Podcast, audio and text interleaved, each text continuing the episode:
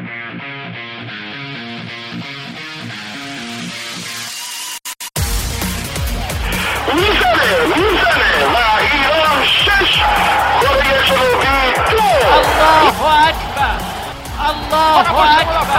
خالد عزیزی توی دروازه، توی اشتباه حرکت کوچان نژاد، فرصت برای کوچان نژاد، توی دروازه، توی دروازه، گل برای ایران. دست هم شدن نداره، میزنه ضربه رو میگیره بیرانوند. آفرین بیرانوند. ببینید این طرفدار رو کیف کنید، لذتش رو ببرید.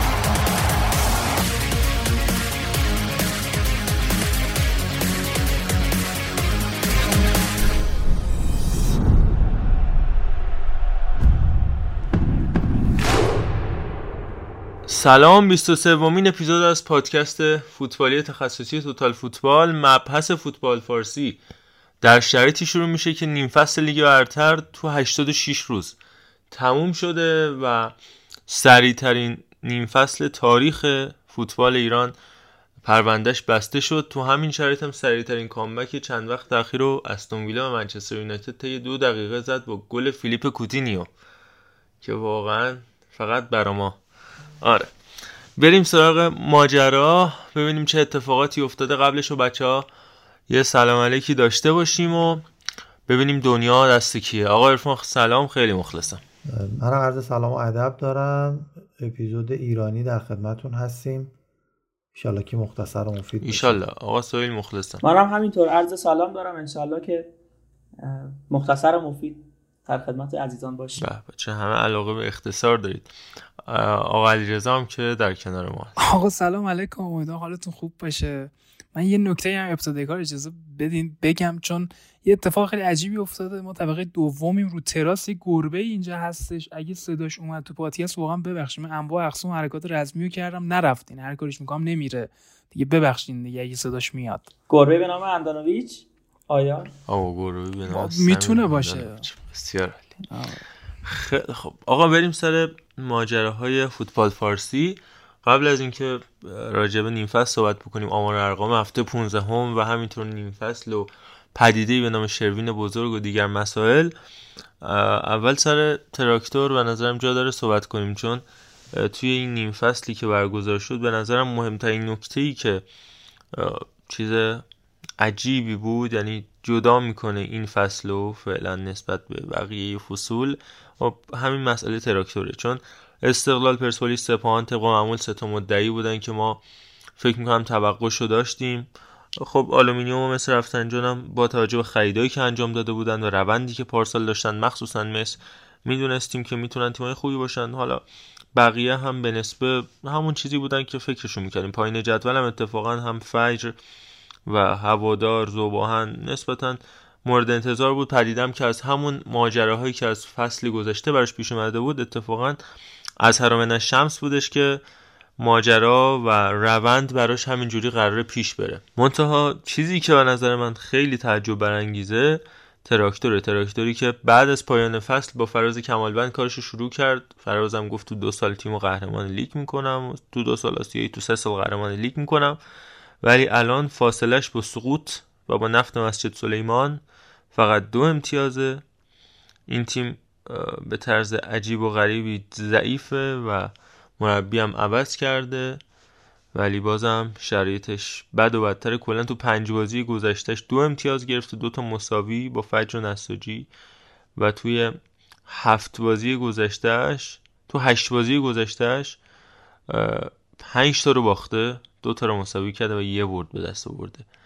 حالا اتفاقی که افتاد برای تراکتور، واگذاری این تیم بود. حالا بالاخره به نظرم انگار واقعیه، برخلاف این هزار باری که این اتفاق برای ماشین سازی و گسترش فولاد و این داستانا افتاد، حالا انگار واقعا واگذار شده به مجتمع مس و حالا مثل سنگون برزقان، چیزی که مشخصه این که باز هم توش حرفه، چون بازم دوباره به سمت دولتی شدن داره میره. میدونید مجتمع مثل برحال وابسته وزارت سمت، مثل سپاهان، مثل گلگاهر اینا. خب آره مجموعه خصوصیه درسته، ولی تش بری میرسیم سمت به صنعت، معدن، تجارت.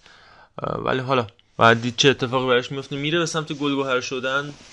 و حالات حالا میدیم تو کنفرانس مطبوعاتی این هفته محمد ربیعی درگیری هم یه کنایه هایی زد به مجتمع گلگاهر سر امکاناتی که گلگاهر داره و حالا میگه ما نداریم، ولی به هر حال کرمانی ها و هواداری مس و نزدیکان باشگاه مس کرمان شاکی شدن از این ماجرا که چرا مس اومده زیر بال و پر تراکتور رو هم گرفته. اما حالا نظر بچه‌ها رو بدونیم راجع به حالا مسئله‌ای به نام بحرانی به نام زنوزی مس و اینجور مسائل. منم در آخر چند تا نکته اضافه میکنم ضمن اینکه آها اینم بگم یه آماری رو هم با هم داشته باشیم. از سال نود و هفت قبل از اینکه بریم سراغ عرفان و سویل و علیرضا، از سال نود و هفت آقای زنوزی هزار و سیصد و نوزده روز مالکیت تراکتور بر عهده داشت، هشت تا مدیر عامل عوض کرد تو این مدت، دوازده تا سرمربی عوض کرد، جان توشاک، محمد تقوی، جورج لیکنز، دنیزلی، احد شیخلاری، ساکت الهامی، علیرضا منصوریان، مسعود شجاعی، رسول خطیبی، فیروز کریمی، آقای کمالوند، دوباره آقای کریمی و زبانی میر سولدو. صد و بیست تا بازی، پنجاه برد، سی و شش مساوی، سی و چهار باخت، چهل و یک درصد برده. وقتی میگیم دوازده سرمربی تو صد و بیست بازی یعنی هر ده بازی یه سرمربی عوض کرد. یه دو فصل چهارم شد، یه فصل پنجم شد، فعلا هم که سیزدهمه و یه نایب قهرمانی ببخشید قهرمانی جام حذفی رو هم با خودش داشت و یک هشتم آسیا از پنج خرداد نود و هفت تا چهارده دی هزار و چهارصد. اینم فقط بگم که میانگین امتیازی تراکتور تا قبل از آقای زنوزی یک و شصت و هفت بوده، با حضور آقای زنوزی یک و پنجاه و سه. سه تا نایب قهرمانی لیگ هم قبل از آقای زنوزی تیم تراکتور داشته که میگم بهترین آمار تراکتور با زنوزی یه دونه چهارمی بوده و توی اون نه سال شش تا مدیر عامل عوض کرده و توی این سه و نیم سال هشت تا مدیر عامل. این از شرایط آقای زنوزی و اون همه خرید ناموفق خارجی و کسی که یه مشاور خارجی نداره بعد از این همه وقت یه دونه مشاور فوتبالی کارآمد نداره، یه مدیر ورزشی برای خودش در نظر نمیگیره، حیف این همه پول. عرفان نظرت راجع به واگذاری تراکتور و خود آقای زنوزی؟ من که زیاد حالا راجع به این قضیه صحبت نمیخوام بکنم، ولی چیزی که واضحه یعنی کلا راجع مدیریت توی سطح فوتبال کشورمون خیلی نمیخوام صحبت کنم. آدمایی که پول دارن مدیر میشن خیلی عجله دارن یا شاششون تنده، یعنی اصل ماجراه به نظرم. و حتی اگر هم سیستم درآمدیشون سالم هم باشه یه طوری برخورد میکنن که انگاری خودشون به خودشون خیلی امید ندارن، یعنی فکر میکنن دو سه سال دیگه حد اکثر یکی میاد یقه‌شون رو میگیره. از اون آقای هدایتی که اصلا ابتدا معلوم پرونده داشتیم دیگه اصلا راجع مسئله، آره دیگه معلوم بود که هی زودی میرن بریزه پاش میکنن که این شکلی بخوان طرفدار جمع بکنن. دقیقاً مثل این آدمایی که پولدار هستن با پول میخوان محبوبیت کسب بکنن، اینا میان تو باشگاهشون همین کارو میکنن، برنامه ندارن و صرفا بریزه به پاش که توجهاتو به خودشون جلب کنن، در حالی که بزرگترین نقطه قوت تراکتور طرفداراش بودن و اون شور و هیجانی که با تیم فراز کمالوند تو یعنی صعود کردن به لیگ برتر و با دو تا وینگر بازی میکردن و یه مهاجم مجسم کرار اونجا بود و اینا و محمد ابراهیمی بود فکر می‌کنم، تیم اینقدر قشنگ بازی میکرد، جو ورزشگاه اینقدر خوشگل بود تو بازی تراکتور، واقعا من میشستم بازی‌ها رو می‌دیدم، بیست تا موقعیت ایجاد میکردن توی بازی و تیم حریفشون اونجا قشنگ تحت فشار بود توی اون ورزشگاه، فاز آنفیلد داشتش اصلا انگاری. هر شکلی که بود، حالا به خاطر کرونا بود، یعنی از این سه سالی که گفتی دو سالش کرونا بود و این مسائل، تراکتور دیگه از اون شور و هیجان، اون پرشورها، اون صحبتایی که میشد اصلا فاصله گرفت دیگه، یعنی تبدیل به یه تیم زشت شد، از یه تیم زیبا تبدیل به یه تیم زشت شد که خب دیگه حالا پول و این چیزا هم مزید بر علت بود که بازیکن سالاری بشه، نمیدونم بازیکن بیاد مربی تعیین کنه، مربی به اون بزرگی، مربی‌های به اون بزرگی رو تو پنج تا ده تا بازی بندازن بره. یه مجید ساله داشت نتیجه میگرفت، اونم خودشون فرستادن رفت. محمد تقوی اسخای میکنه، محمد تقوی میگه مجید ساله، آره قیافه محمد تقوی اومد جلو چشام گفتم مجید ساله. و به این ترتیب دیگه خب معلومه دیگه ولنگ بازه و سرنوشت محتوم اینجور تیم‌ها هم به نظرم سقوطه، متاسفانه با این همه طرفدار و همین دیگه. آره قبل از اینکه با سویل همراه بشیم اینو بگم که حالا این اواخر رو ما اگه می‌دیدیم قبل از اینکه کرونا بیاد واقعا اون هوادارا هم نبودن، حتی با اینکه یعنی تیم مسعود شجاعی داشت، هر حال حاج صفی داشت، دژگاه داشت، کلی خرید خارجی گران قیمت مثل همزایی، مثل فورچون مینبلا، مازولا، اینا تو همین اواخر قبل از کرونا بودن دیگه، اون نیم فصل اول و اواخر نیم فصل دوم لیگ نوزدهم با داشتن همچین بازیکنای بازم واقعا میام سه چهار هزار نفر می اومدن تو یادگار امام، جوری که دیگه اواخر تصمیم گرفته بودن برن تو بنیان دیزل که الانم حالا بعد از کرونا رفتن اونجا خیلی از هفته ها، ولی واقعا دیگه هوادار نداشتن. البته خیلی من حالا پای صحبت هواداری تراکتور نشستم، خیلی ها میگن به دلیل اون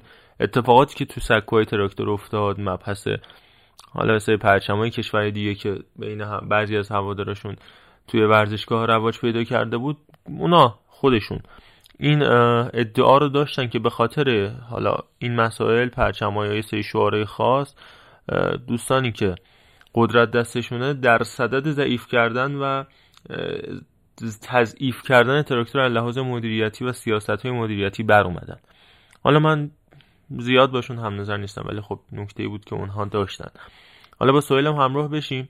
سویل تو نظرت چیه راجع به دوران زنوزی و واگذاری تراکتور؟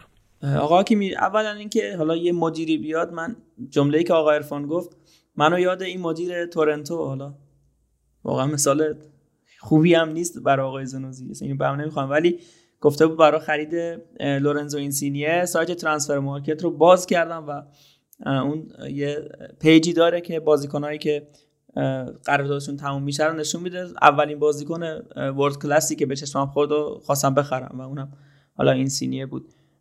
زنوزی هم به نظرم همین حالتی بود دیگه، فقط میخواست ستاره جمع کنه در سریع ترین برهه و سریع ترین زمان به یه جامی برسه. خب یه بارم حالا تلاششون نتیجه داد با اولیویرا یا اولویرا به قول خودشون، منتها خب نشد. ولی مشکل اصلی این تیم در طی سالهای زیادی که اگه یادمون باشه اول چقدر خوب بودن، چقدر سر حال بودن، این تیم به مرور مریض شد. واقعا کلمه مریض بازم شایسته است برای این مسئله. این تیم به مرور انگار یه ویروسی درونش شکل گرفت که مدیر عامل‌های مختلف، چی میگن، اون سرپرست‌های مختلف، انقدر کادرش هر کی می اومد دیگه اصلا ثبات نداشت. بعد پنج روز میتونست میتونستیم حدس بزنیم که از کارش برکنار میشه. میخواد تو هر سمت و هر استافی باشه، از بازیکن تا حالا کادر مدیریتی. اولین مسئلهش به نظر من نبود ثباته و اینکه این تیم هیچ فلسفه ای برای خودش نداره. حالا توی لیگ ایران این مسئله خیلی باب نیست، اما خب تیم های دیگه بر اساس نیازشون خرید میکنن. مثلا چه میدونم تو وقتی مهاجم داری لزومی نداره بریم چه هم یه مهاجم خیلی گرون قیمت، حالا هر چقدر با کیفیت باشه، تو ما دو تا مهاجم خوب داری برای لیگ ایران کافیه و میتونی باشون جامت هم به نظرم بیاری، میتونی این پول رو یه جای دیگه خرج کنی. میتونی، اگه یادتون باشه این همه شعار میداد که من اینجوری بگم، صادقانه بگم، آقای زنوزی میخواست از احساسات مردم آذربایجان سوء استفاده کنه با اون شعارهایی که ترک تلکام آرنا جدیدو میسازم، فلانو میسازم، اینجا مدام از کلمات تر... ترکیه و اینا استفاده میکنه. به نظرم این یه جور سوء استفاده بود که مردم رو مردم رو چیز کنه دیگه. حالا به اون صورت آها اه از متن خارج کنه، به حاشیه بکشونه. ولی حالا اینکه واگذارم شده خب بازم براشون خیلی خوب میشه، چون ما وقتی به تیم‌های صنعتی در این رنج نگاه میکنیم، سپاهان، فولاد، گلگاهر و این مثل رفسنجان، خیلی وضعشون خوب شده. و من چند روز پیش هم یک مطالبه گری از مردم آذربایجان میدم که میگفتن از اینکه ورزقان، فکر میکنم اسم درستش باشه، صنایع مس داره و اینجور صحبت ها، چرا به مثل رفسنجان تعلق میگیره؟ مثلا بودجهش از آذربایجان میره برای رفسنجان، ولی ما که مال شهر خودمونه و حالا میخوان به اسممون بکنن این کارو، دارین یه بهونه هایی میارید که این تیم بودجه نداشته باشه. امیدوارم که تراکتور حالا به اون شرایط قبلیش برگرده، چه حالا با, با هر کسی که میاد، زیادم دیگه طولش نمیدم. ولی میگم مهمترین مشکل این تیم نداشتن برنامه بود، نداشتن پلن بود برای اینکه میخواد چیکار کنه. مثلا من مثال میزنم، نفت مسجد سلیمان به عنوان مثال یه تیمیه که میدونه که باید برای بقا بجنگه. زباهم یه تیمیه که میدونه حالا میانه جدول با این اسکوادی که داره، پرسپولیس، استقلال، سپاهان، حتی گلگاهر میخوان جام بگیرن. تراکتور سازی، تو این وسط چی توی ذهنت میگذره؟ چی چی میخوای؟ به خدا خودشون نمیدونستن، فقط میگفتن که حالا یه پیروزی بگیم، یه حالا چی بگیم، یه ذره طرفمون بخندن. تاش همین شد که بای بای های زنوزی. ببین اینم من اضافه بکنم که اصلا اون همون تیمی هم که عرفان گفت، بحث نفرات هم که هست، واقعا خیلی از بازیکناش تو همون تیم بودن و بعد اون تیم هم دیگه بازیکن آنچنان بزرگی نشدن، مثل مثلا ترشیز، مثل تا حدی حبیب گردانی. حبیب آفرین، حبیب گردانی. میشه یه چیزی اضافه کنم؟ ببخشید، اون کمستری و اون شیپ تیمشون اگه یادت باشه، با اینکه به قول خود بازیکن‌های مثلا چون محمد ابراهیمی بهترین بازیکن بود دیگه، بهش میگن اف چهارده فکر کنم، این همه تیم عوض کرد بعد از مسئولیت. حبیب گردانی رفت سپاهان، تست دوپینگش، اصلا همشون، محمدرضا اخباری این شکلی از درون دروازه، خود محمد ایرانپوریان که آره واقعا ایرانپوریان دفاع راست خوب، الان ذخیره است دیگه، توی آلومینیوم بود آخرین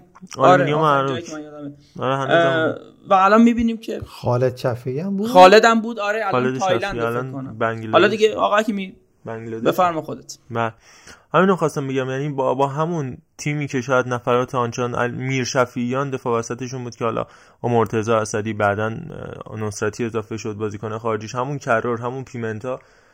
خب قبل از اون تو اون چنان بازیکن بزرگی نبودن، حالا پیمنتا تو صنعت نفت آبادن، ولی خب یعنی منظورم که خارج از ایران بازیکن بزرگی نبودن، اینکه ولی دست بزنی روی سری بازیکن مثل جان توشا که تموم شده واقعا، یا لیکنز که مثلا استاد ویلموتس بوده، همین سولدو به هر حال دویست بازی تو بوندسلیگا داره، سرمربی آدمایی مثل پودولسکی بوده، مثل مانجوکیچ و مودریچ بوده.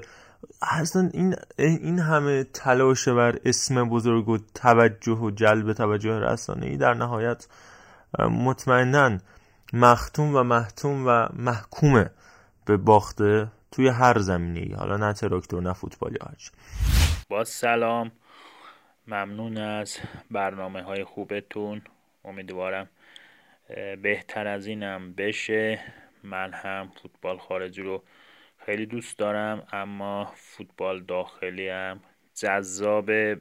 به قول اون دوستمون، هر چی دوست نداره گوش نکنه. امیدوارم حال تراکتورمونم خوب بشه. با سپاس از همتون، از تبریز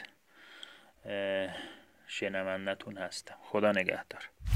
به هر حال جمع‌بندی می‌کنیم بحثو، بریم سراغ نیم فصل، پایان نیم فصل. من دو سه تا از آمارها رو مرور می‌کنم و بعد تیم‌های منتخب نیم فصلمون داریم. در قالب همین مرور تیم‌های منتخبی که داریم با بچه‌ها راجبش صحبت می‌کنیم، راجب همون تیم‌هایی که اون بازیکن‌ها ازش اومدن هم حرف خواهیم زد و جداگونه صحبت خواهیم کرد. آخر اپیزود هم با عرفان کدیور همراه خواهیم شد که برامون در مورد فجر شهید سپاسی تو نیم فصل اول وایس فرستاده و نکات خودش راجع به فکر کنم تیم شهرش گفته. اولا این نکته خیلی مهمی که توی این تیم‌ها حداقل برای دو سه تامون تا اونجایی که میدونم هست، اینه که با توجه به اتفاق خیلی عجیبی که این فصل افتاده، ما تاثیرگذارترین بازیکنمون تو کل این نیم فصل کوین یامگا بوده که هفت گل و دو تا پاس گل داشته. بعد مهدی ترابی با سه گل و پنج پاس گل و جالبیش توی پانزده تا بازی تاثیرگذاری روی نه گل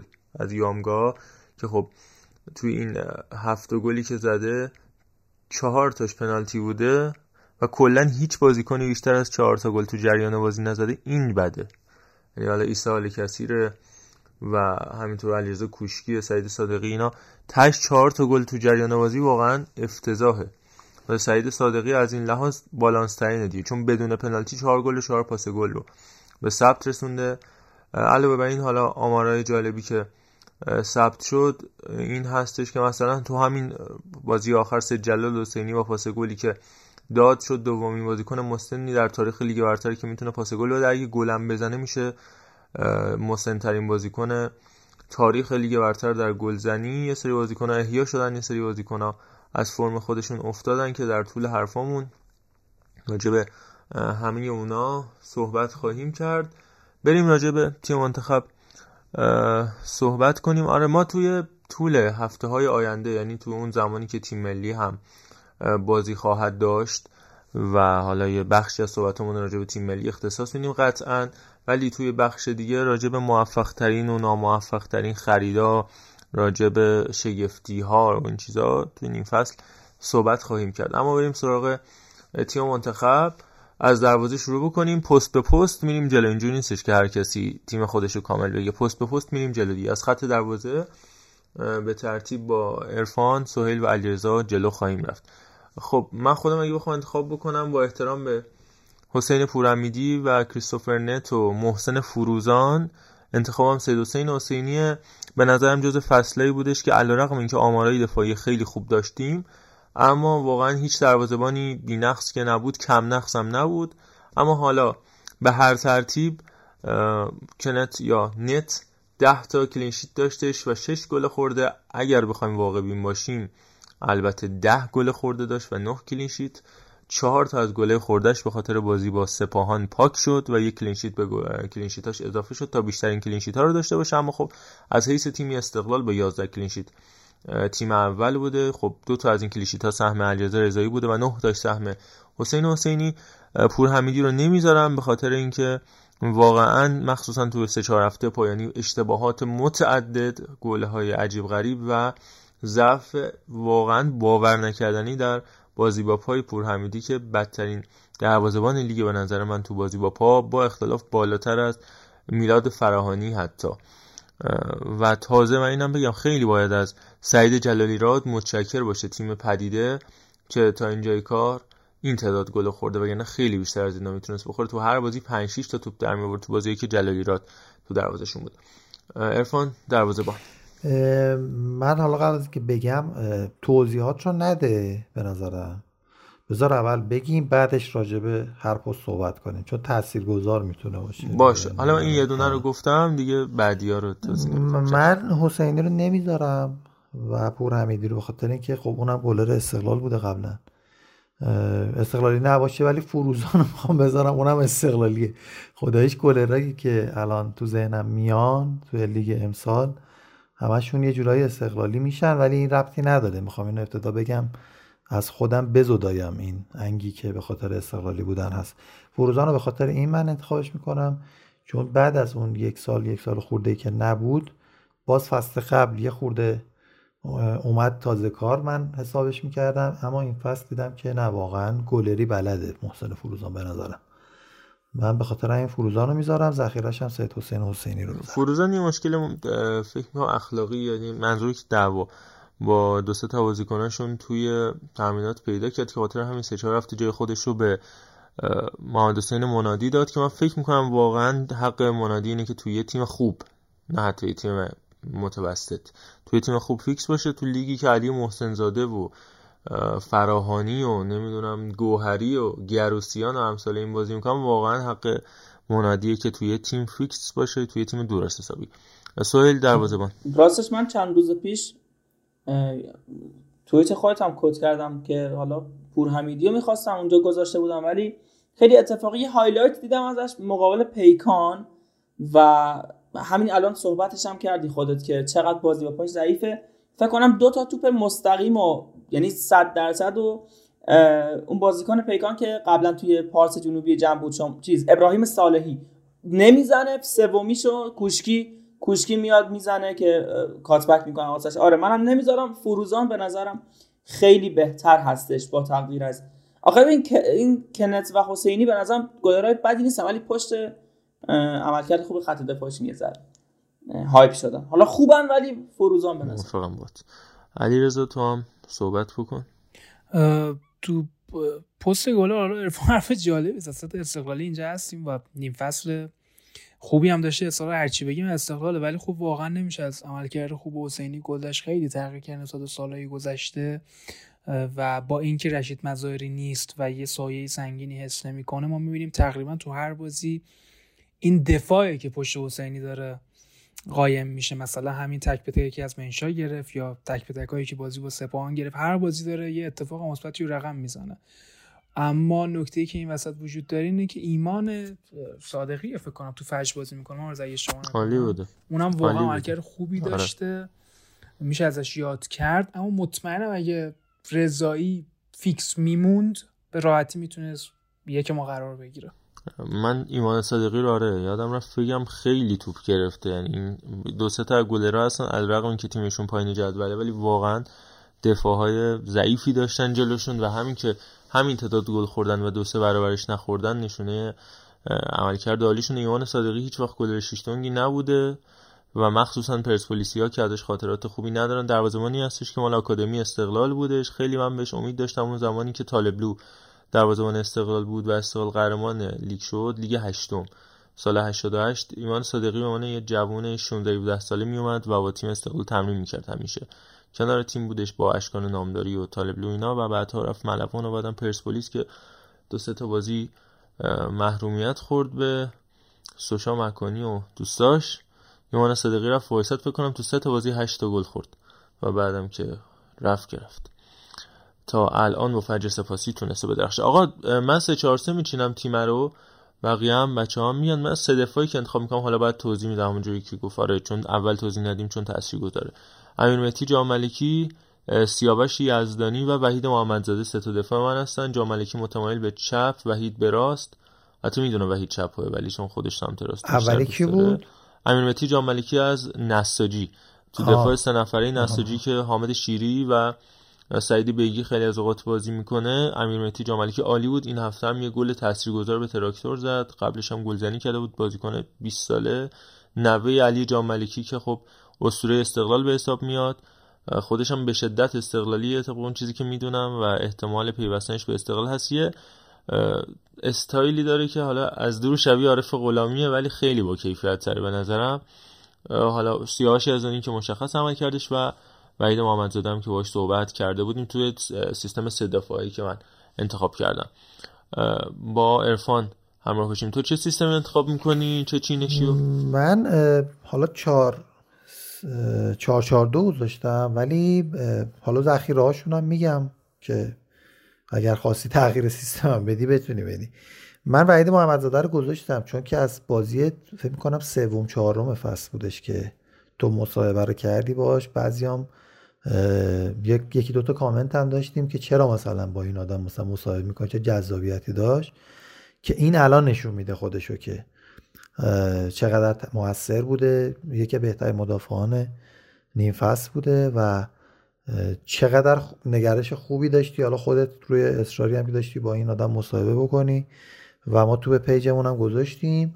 به نظرم خیلی دفاع خوبی داره آلومینیوم، به خصوص خود وحید محمدزاده که من چند تا بازی های اولش هم میدیدم. سیاوش یزدانی رو کنارش دو تا دفاع وسطا میذارم. ذخیره‌شون خب سید جلال حسینی و کولیبالی هم بودن جزو خوبا ولی من خیلی دیگه چیز نمیکنم، اونا رو نام نمیبرم ازشون. کولیبالی این فصل یه مقدار دوچه مصدومیت شد، سیناش عباسی میلاد بدرقه تو بخش از بازی فصل چش بازی کرد. آره. بعد دفاع راست دانیال اسماعیلی فر رو من میذارم چون قبولش دارم، خوشم میاد. زکی پور هم میذارم به خاطر اینکه خیلی تو استقلال بدم میاد ازش ولی توی گلگاهر به نظرم شکوفا شده. دوخه سویل نظرت راجع به چینش و سیستمی که من انتخاب کردم؟ پنج تا مدافع داره، یه هافبک پست حالا شش داره به اصطلاح، سه تا هافبک جلوتر و یه مال مهاجم مهاجم نوک هم نیست واقعا ولی گذاشتنش واقعا مهاجم نوک خوب امسال نداشتیم، مهاجمی که توی جریان بازی گیم چنجر باشه یا نمیدونم. پیریرا پیریرا رو بذاری. شیمبا خوب بود، شیمبا خوب بود ولی من سعید صادقی اون اثرگذاری سعید صادقی توی حملات گلگاهر خیلی از شیمبا بیشتر بود. چرا؟ چون شیمبا از بل... از چپ و راست براش توپ خیلی میومد، بازیکنایی بودن که براش توپ میساختن ولی سعید صادقی میومد عقب توپ میگرفت خودش حملاتو میساخت. این خیلی توی بیلداپ بازی خودت با خودت چیز داری میگی مهاجم نوک خوب نداریم، خب اون نوک دیگه. سعید صادقی مهاجم نیست اصلا. نه آخه پست اصلیش مهاجم نوک نیست امسال، بعد از مست... آره بعد از مصونیت چیز مهاجم بازی کرد دیگه، جلو بازی کرد. برای این میگم حالا بگو پنج نفره. خیلی خب من مدافعا رو اگه اجازه بدی من دف... اون ویلبگ چپشو امید نور افکن رو میذارم با تق... ویلبک همون دیگه. آره همون گفتم با تقدیر از آقای میلاد زکیپور و بعدش هم جعفر سلمانی به نظرم ثبات خوبی داشت. سلمانی من نقدش هم میکردم اول ولی نشون داد که مدافع بدی نیست، قابله. ولی خب امید نور افکن انقدر سطح خوبی از خودش نشون داد که به نظرم بقیه گزینه‌ها سوء تفاهمی بیش نیستن. بین وحید محمدزاده و رامتین سلیمانزاده خیلی انتخاب سخت، خدا وکیل. یعنی به نظرم اون کردیتی که به محمدزاده میدیم به رامتین ندادیم تا حالا و نقشش یه ذره تحت تاثیر و زیر سایه محمدزاده است، ولی من محمدزاده رو گذاشتم و سلیمانزاده رو میذارم رو نیمکت. سیاوش یزدانی، آقای سید جلال حسینی عزیزم که می چرا گذاشتم سید جلال، میتونستم یه مدافع دیگه بزنم، ولی پرسپولیس در نبود سید جلال و در حضورش یک اصلا خط دفاعش یک چیز متفاوتی مثل شب و روزه و وقتی که سید جلال هست آرامش توی خط دفاع به نظر من موج میزنه و یک اشتباه من از سید جلال امسال به خاطر دارم روی من مارکینگ و کاوری که واسه پیمان بابایی گل اول تراکتور اشتباه، حالا دیر رسید به نظرم و من سید جلال رو گذاشتم.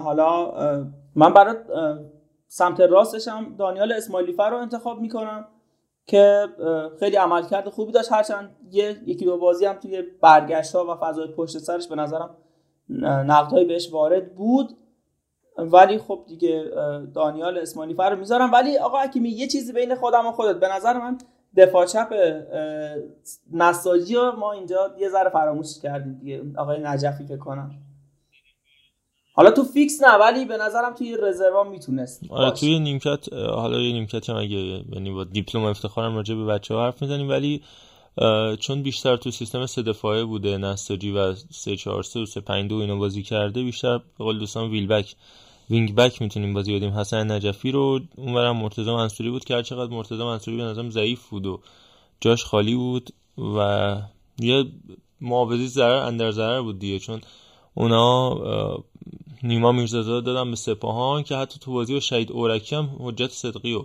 بازی دادش سپاهان، یعنی نیما میرزازادی که فیکس نساجی بود اونجا همش بازی نرسید و مرتضی منصوری که به نظرم جزء بازیکنه ضعیف این نیم فصل نساجی بود توی وینگ بک راست داشتن. از اون حسن نجفی عالی بود که میگم توی دیپلم افتخاره راجع بهشون صحبت میکنیم. علیرضا هم خط دفاع تو بگو هم خط میانی تو که بعد ما هم بریم سراغ خط میانی. آره راجع به این چیزی که گفتی فرمیشن تو بگیم، من اول مثلا سه چهار سه انتخاب کردم، بعد دیدم که خب تو این فرمیشن دانیال و امیدون رفکران امثال نجفی و جعفر سلمانی جایی ندارن، بس همین تصمیم گرفتم سه دفاع انتخاب کنم، ولی توشون در کنار یزدانی که میانه قرار میگیره چپ نورافکن داشته باشیم و راست دانیال اسماعیلی فر که عملاً کل حملات سپاهان رو اینا میچرخه. ولی به قول سویل نمیشه از حسن نجفی گذشت، خب شاید به خاطر این یعنی خیلی بازی به خاطر فیکس نبودنش، به خاطر اون فرمیشنیه که ساکت الهامی انتخاب میکنه واقعا خوب بوده. جعفر سلمانی گل زده اما واقعا هنوز مطمئن نیستش، یعنی تو بعد دفاع چیزی ازش نمیبینیم، توی بعد تهاجمی هم واقعا اینجوری ببینیم که شوتاش گل شده، واقعا در حد تیم منتخب نبوده. اما اگه همین سه چهار سه رو بخوام جلو بیام و من چهار تا هافک داشته باشم، خیلیا امسال گفتن که ترابی افت کرده، درست افت کرده اما هنوزم آقای پاس گله و خیلی از حملات پرسپولیس روی ترابی میچرخه و سعی میکنه که بازی رو بچرخونه. در کنارش قطعا با مهدی مهدی پور رو به عنوان هافک میانی بذاریم که واقعا پیشرفت کرده، عالی بوده تو بعد دفاعی و تو بعد تهاجمی، مثل پاس آخری که نفع به یامگا داد خیلی پیشرفت کرد و منو یاد علی کریمی مینداز اول که اومده بود استقلال، خیلی مصدومیت و فشار روشه که آقا این خوب نیست. اوایل مهدی پور هم خیلی مقایسه میشد با علی کریمی، اما نکته‌ای که این وسط وجود داره اینه که واقعا خوب بود و در کنارش میتونم از احمدزاده نام ببرم. فرشاد احمدزاده اون روند رو به رشد عالیشو حفظ کرده زمانی که فولاد تو فولاد بود و الان تو سپاهان خیلی بهشون کمک میکنه، پا, پا به توپ، واقعا دریبلینگ بالا و با قد کوتاه، هدینگ عجیب غریب و در کنارش هم قطعا حسین زاده رو میتونیم یه وینگر استفاده کنیم، همونجوری که خودش دیشب گفتش که دوست دارم وینگر باشم و واقعا بازیکنی که اگه یه خورده دقت داشته باشه، اگه یه خورده اون مقایس مقایسه مسخره و عجیب غریبش با قاعدی انجام نشه، خیلی چیزهای بیشتری میتونیم ازش ببینیم و بیشتر ازش گل ببینیم و پاس گل ببینیم. یه خورده تو ضربات آخر و پاسایی که داره میده یه خورده عجولانه عمل میکنه. این هافکای من بود. سهیل برو سراغ خط میانی خودت صحبت بکن، بعد با عرفان و بعدم من میگم که هم این تسبیحه که میرسه به آخر دوباره از همون میاد به اول، اینجوریه. باشه حتما. من هم نظرمو اگه قابل بدونید حتما میگم. من مهدی پور رو میذارم یامگاه ترابی آذرباد خط جلوش باشن، یعنی پنج یک سه یک مثلا همچین چیزیه. یامگاه ترابی و آذرباد به نظر من عملکردشون اینقدر خوب بوده که همین ستا رو داشته باشیم. با تقدیر از احمدزاده، یاسین سلمانی قبل از معصومیتش، محمود قائد رحمتی و زبیر نیک نفس به نظرم اینها خوبن. بعد از اینها طالب ریکانی هم امسال نسبت به فصل گذشته خوب نیست اما همچنان کارش توی صنعت نفت. سویل میونه کلمات چه نکته خوبی گفتی، مثلا یادم رفت که بگم چه بازیکنایی میتونستن باشن. کوشکی هم به نظرم خیلی خوب بود، یعنی اگه وینگر حسابش کنیم واقعا کوشکی بازیکن پا به توپ فوق العاده بود. کوشکی و شادو استرایکر میذاره. حالا وینگر هم توی تافک و وینگر هم تو یه سری از بازی‌ها تو تیم منتخب قرار گرفته. آره وینگر راست و چپ بازی می‌کنه. درست. علیرضا کوشکی تکنیکی بیست و یک سالشه هنوز و چهار ساله داره لیگ برتر بازی می‌کنه. خیلی هم استقلال تلاش داره که یه معاوضه این وسط بین حالا یا اینو بابک مرادی مرادی و یا آرش رضا. فکر نمی‌کنم استقلال. خود نمی‌دونم، من شنیدم که حمید مطهری گفته که اینو بخوایم با یه اشاره می‌ریمش. حتی ایشون حرف زیاد میزنن، واقعا دلم میخواد یه یه بساطی بشینیم بشورم این آقای مطهری رو، ولی فعلا فعلا بدید نظرات آقای هاشم شومن یه مقدار شومن. بریم آقا. منم چهار تا هافکم، خب چهار چهار دو من گفتم دیگه. چهار تا هافکم مهدی پور، سعید صادقی، ترابی و طالب ریکانی رو من میذارم و آذرباد رو جای حالا ریکانی یا ترابی میتونیم بذاریم. ریگی رو هم جای سعید صادقی و مهدی پور جلوی خط دفاع. اونجوری شد. خیلی خب. من سه چهار سه که داشتم حالا از روی اجبار واقعا، چون انقدر محدودیت هست واقعا، مثلا مهاجم خوب نداریم به نظر من یا اونقدر مثلا دفاع. حالا به هر حال سه چهار سه راست و چپ و از سپاهان قطعاً به نظرم جز قدرتمندترین راست و چپ‌های تاریخ لیگ برترن. اسماعیلی فر و نورافکن اومدن به عنوان وینگ بک ازشون استفاده کردم و وسط زمین رو هم با مهدی پور و میلاد سرلک تکمیل کردم. میلاد سرلک جز گزینه‌های خوبه این فصل پرسپولیس بود که بعد از رفتن احمد نوراللهی و حالا علیرغم مصدومیت کمال کامیابی توی ابتدای فصل خیلی سعی کردش که تلاش بکنه اون جای خالیه رو جبران بکنه. حالا بازیایی هم که رضا اسدی بودش و واقعا هم بد بازی می‌کرد، پاس‌های اشتباه و حتی حالا آگاهی محیطی بد نادرست تیم رو اذیت می‌کرد. حالا سعی کرد میلاد سالک جبران بکنه، خیلی از بازی‌ها به حمله اضافه شد و گل هم زد و مهدی مهدی پور هم که نیاز به تعریف نداره دیگه. مثلا این سه نفر یعنی نورافکن، اسماعیلی فر و مهدی پور واقعا نیازی به توضیحی فکر می‌کنم درباره‌شون نیست، انقدر خوب و تاثیرگذار بازی کردن و فکر می‌کنم هر کسی بخواد تیم منتخب بچینه از این سه نفر قطعاً استفاده خواهد کرد.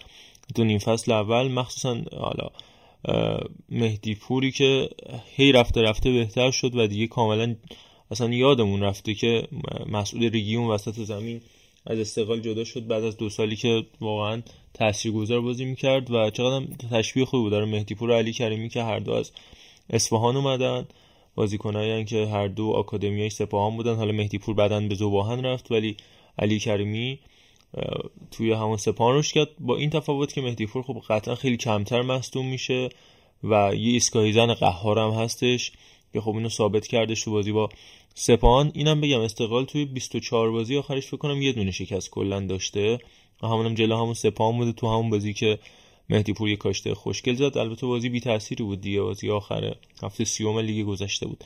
بریم خط حمله. خودم اول خط حمله رو میگم. البته خب خیلی از بازیکنی که من تو خط حملم استفاده میکنم بچه‌ها مثلا تو چهار دو سه یک جزو اون سه تا استفاده کردن.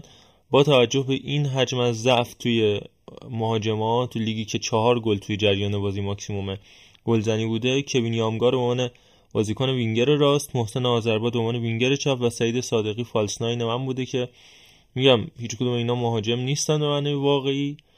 حتی خود آذرباد هم سال گذشته هافبک بازی می‌کرد، این فصل اومده وینگر بازی کرد و همین باعث شده فراز امامعلی بره پرچ بشه نیمکت با حضور مجید علیاری و منشا. سعید صادقی که گفتم روش توضیح دادم، یامگا هم که همه جا بازی می‌کنه دیگه، حالا علیرغم اینکه اکثریت گلش پنالتی بوده ولی واقعا نشون داده تو بازیایی که وریا میاد تو و میره به پست اصلیش وینگر راست بازی میکنه یا حتی خیلی جاها مهاجم نوک بازی میکنه، چقدر میتونه تاثیرگذارتر هم باشه. عرفان خط حمله خط حمله من یامگا و وحید امیری و با این ترکیبی که دارم فکر می‌کنم تیم‌های شما رو میبرم. تیم خوبی داری، تیم خوبی داری، انصافاً تیم خوبی داری. خب سایل تو هم بگو. من از سعید صادقی استفاده کردم به خاطر پلی میکینگ خوبی که داره و بیشتر به بازیکن‌های علاقه‌مندم. خودم این ترکیب رو میگم، حالا با شایستگی هایی که داشتم سعی کردم حالا بازیکنی که دلم می‌خوادم بذارم بیشتر. اینم تاثیر دادم که سعید صادقی به نظرم هم دریبل زن خوبیه هم خطرناکه به نظرم، تیم من رو زمین بازی میکنه بیشتر، به خاطر همین سعید صادقی گذاشت. من شما ساکت الهامی دیگه میرید زمین اجاره میکنی جلو نفت مسجد سلیمان یکی یک کنی. درست. نه ولی تیم سخت گل میخوره به نظرم، حالا محمدزاده سید و یزدانی خیلی خوبه تو این فصل کلا. حالا قبل از اینکه بریم سراغ علیرضا این نکته رو باید بگیم که هر چقدر حالا شاید این دو تا نکته مکمل هم دیگه، از همون لحاظ که از حیث هجومی آماره عجیب غریب بعد ضعیفی داشتیم تو دفاع، به هر حال حالا چه به دلیل جدا شدن یه سری بازیکن‌های هجومی قدرتمند مثل محبی یا مهدی قائدی باعث شده که فاز هجومی تیم ضعیف شه، به هر حال نباید بگذاریم دیگه. سه تا تیم داشتیم، حالا پرسپولیس هم تا حدی، ولی بیشتر سپاهان، آلومینیوم و استقلال که واقعا از حیث دفاعی رکورد شکن بودن هر کدومشون و آماره دفاعی خارق العاده‌ای ثبت کرده بودن حداقل تا هفته یازده مینا که واقعا آلومینیوم مثلا یه گل خورده، استقلال یه گل خورده، اینا نباید چیزایی که نباید به این راحتی ازش گذشت. حالا راجع به استقلال هم جداگونه انتهای پادکست صحبت می‌کنیم، راجع به رکوردایی که به ثبت رسون و این این فصلی که پشت سر گذاشت. علیرضا از خط حملت بگو و بعد مربی منتخب رو هم بگو که بقیه بچه‌ها هم بگن. آره این سه مهاجمی که من جلو انتخاب کردم، انتخاب بچه‌ها که همه عالی بود واقعا، به قول عرفان وحید امیری میتونه باشه، شما سعید صادقی باشه، همینا خوب بودن. اما خب نمیشه از شینبا گذشت. شینبا واقعا عملکرد خیلی خوبی داشت و اون شینبایی که تو باکس میدیدیم و تو بازی با زبان پشت باکس هم دیدیم و یامگا که قطعا باید باشه، یامگا که بازی و بازی پیشرفت کرد. تو این نکته راجع به یامگا گفته خیلی جالب بود، گفته که بعد بازی با زبان شناختن میخواد چیکار کنن، اما یامگا تغییری کرد و فهمید که صرف تک به تک براشن جواب نمیده، الان خیلی در اختیار تیم تو تاکتیکا شرکت میکنه و علیاری هم به نظرم میتونه وینگ باشه، با گلی که جلو گلگاهر زد نشون میده که پا... یعنی بازی و پای فوق العاده ای داره و خیلی خوبه. ولی نکته که این وسط وجود داره قبل اینکه مربی رو بگم، خیلیا یعنی واقعا ما عرض می‌کنم خیلیای دیگه میتونستن تو این ترکیب باشن، یعنی مثلا تو دفاع ما عقیل کعبی رو راحت میتونیم داشته باشیم، واقعا فصل خوبی داشت عقیل کعبی، یا مرتضی حسینی رو یادمون رفت که راجع بهش صحبت کنیم، اونم خیلی خوب بودش و انتا بازیکن دیگه علیرضا حقیقی چقدر پیشرفت کرده. ما مرتضی همین بازی آخری که داشتیم سیواشو دیدیم، کلی بازیکن خوب بود، آره واقعا فوق العاده بود، خیلی عملکرد خوبی داشت. اما بخوام مربی برات بگم تاکتیکی بخوایم صحبت کنیم، قطع به یقین محمد ربیعی مثل رفسنجان، یعنی بخوایم ببینیم تاکتیک چیه، پلن چیه، برنامه چیه. اما اگه بخوایم مربی رو ببینیم که تونست شخصیت قهرمانی به تیم بده که سالها دچار مشکل بود، قطعا فراد مجیدی با انتا انتقادی که بهش هست، خیلی خیلی انتقاد به فراد مجیدی هست، اما قطعا اتفاق بزرگی رقم زده، چون داریم میبینیم که سپاهان و پرسپولیس دو تا رقیب خوبن، بی رقیب نیست امسال استقلال و صدر جدوله. فراد خوب بود ولی من محمد ربیعی رو قطعا انتخاب میکنم. سویل نظر تو چیه؟ والله آقا که به نظر من توی مبحث مربی‌ها یه ذره دستمون بیشتر بازه، میتونیم در مورد چند تاشون صحبت کنیم. حالا محمد ربیعی مربی خوبیه به نظر من. امیر قلعه‌نویی هم امسال تیم چیزی داره، اون هر تیم مقابلش بازی می‌کنه مثلا میترسه، یه سنگینی خاصی به گلگاهر داده، حالا مهره‌های خوبی هم داره و بازی مقابلشون خدایی سخته، خدایی تیمایی که مقابلش بازی می‌کنن اکثرا یا سعی می‌کنن زمانو بکشن یا یک سوم دفاعی خودشونو پوشش بدن. به نظرم قلعه‌نویی میشه ازش تقدیر کرد، خیلی خوب بوده. آقا یحیی بعد از یک برهه‌ای که تیم به مشکل خورده بود و اون سه چهار سه های عجیب غریبش چیت سریع متوجه اشتباه شد. میتونه، من نمیخوام مجیدیو بزنم نه به خاطر پرسپولیسی بودنم یا حالا شوخیایی که میکنیم، مثلا خیلی آخه مجیدی بیشتر تیمش نتیجه گرا با بازیکناش هم بازی برش در میارن، ولی به نظر من امیر قلعه‌نویی خوبه. ولی نمیدونم، من مربی رو واقعا سخته برام بین قلنویی و ربیعی، ولی امیر قلنویی به نظر من سویل میونه کلومه. فرهاد مجیدی بازیکنو دارم براش در میارم. یه پرونده راجع به فرهاد دیگه مهدی قائدی هست که دیری والا علیرضا من فکر می‌کنم که دفاعی فرهاد مجیدی و گابریل پین درست کردن. این دفاع استقلال نبود به خود سال‌های گذشته. خب همین اصلا اقتصادی به نظر من که به نظر من بخش زیادی از من من من کاری به اقتصادی بودن ندارم، میگم به نظر من بخش زیادی از پلن‌های استقلال صحبت کلا چیزایی که تو استقلال مطرح میشه کار آقای گابریل پین و حالا ایشونه. من میگم مجیدی و هنوز اون کردیت اونو ندیدم بگم که در قامت اون چی میگم اون مربی رو ندیدم بگم آها این میتونه خودش بره یه جایی کار کنه و یه, یه عملکرد خوبی داشته. به خاطر همین حالا خیلی بهش نمیپردازم. خیلی محترمه، خیلی قابل احترامه، میدونم که برای استقلالیا کاملا شخصیت دوست داشتنیه. اونتا خب سلیقه است، سلیقه است.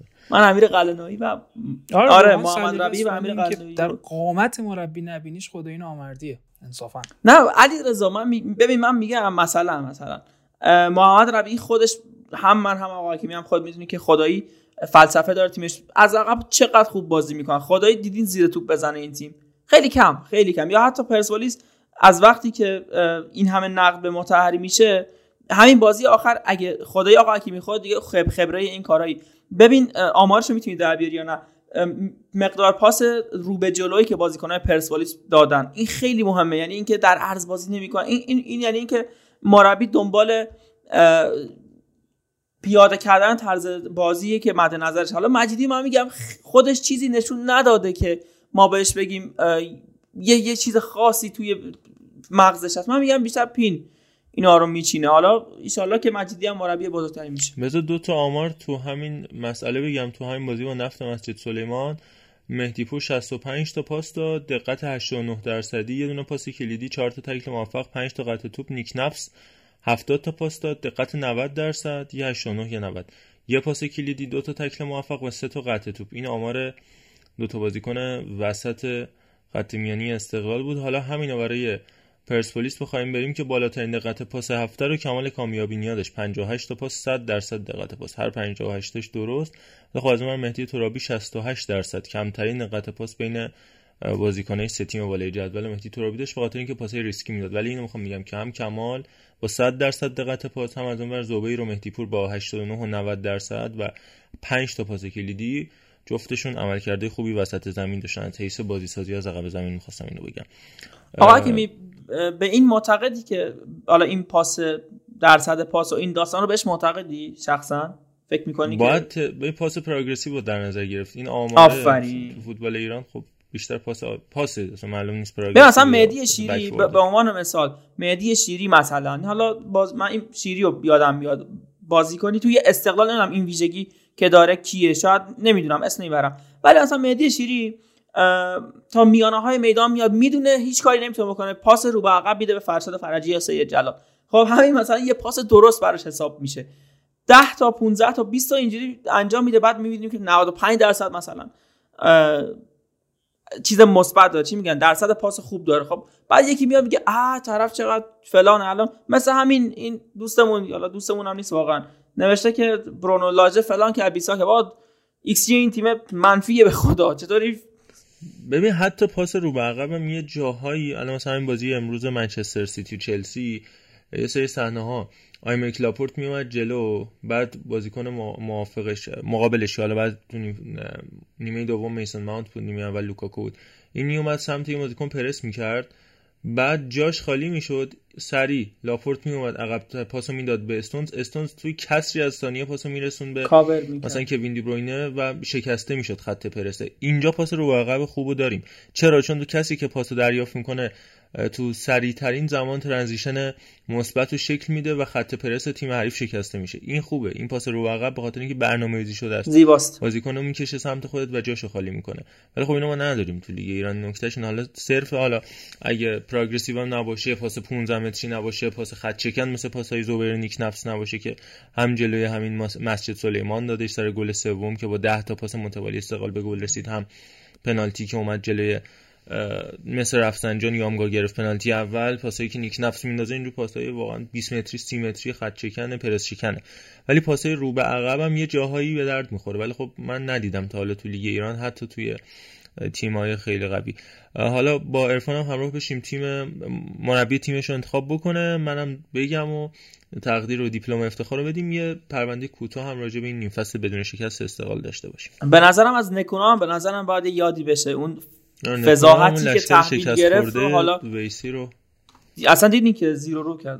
عرفان جان، من سرمربی فرهاد مجیدی رو خب باید انتخاب بکنم، چون خودم حقیقتش فکر می‌کنم بازی پنجم ششمی که چهار تا مساوی کرده بود تیم، ششمی که سه تا برده بود سه تا مساوی کرده بود، فکر کردم دیگه باختنش هم شروع میشه، ولی خوب تیم جمع شد. خداییش هم استقلال به نسبت خوب بازیکن گرفت غیر از خط هافبک، یعنی یامگا و جسد کیفیتشون نشون دادن که باز هر کی از خارج بیاد تو خط حمله حداقل کیفیتش بیشتر از ایرانی‌هاست.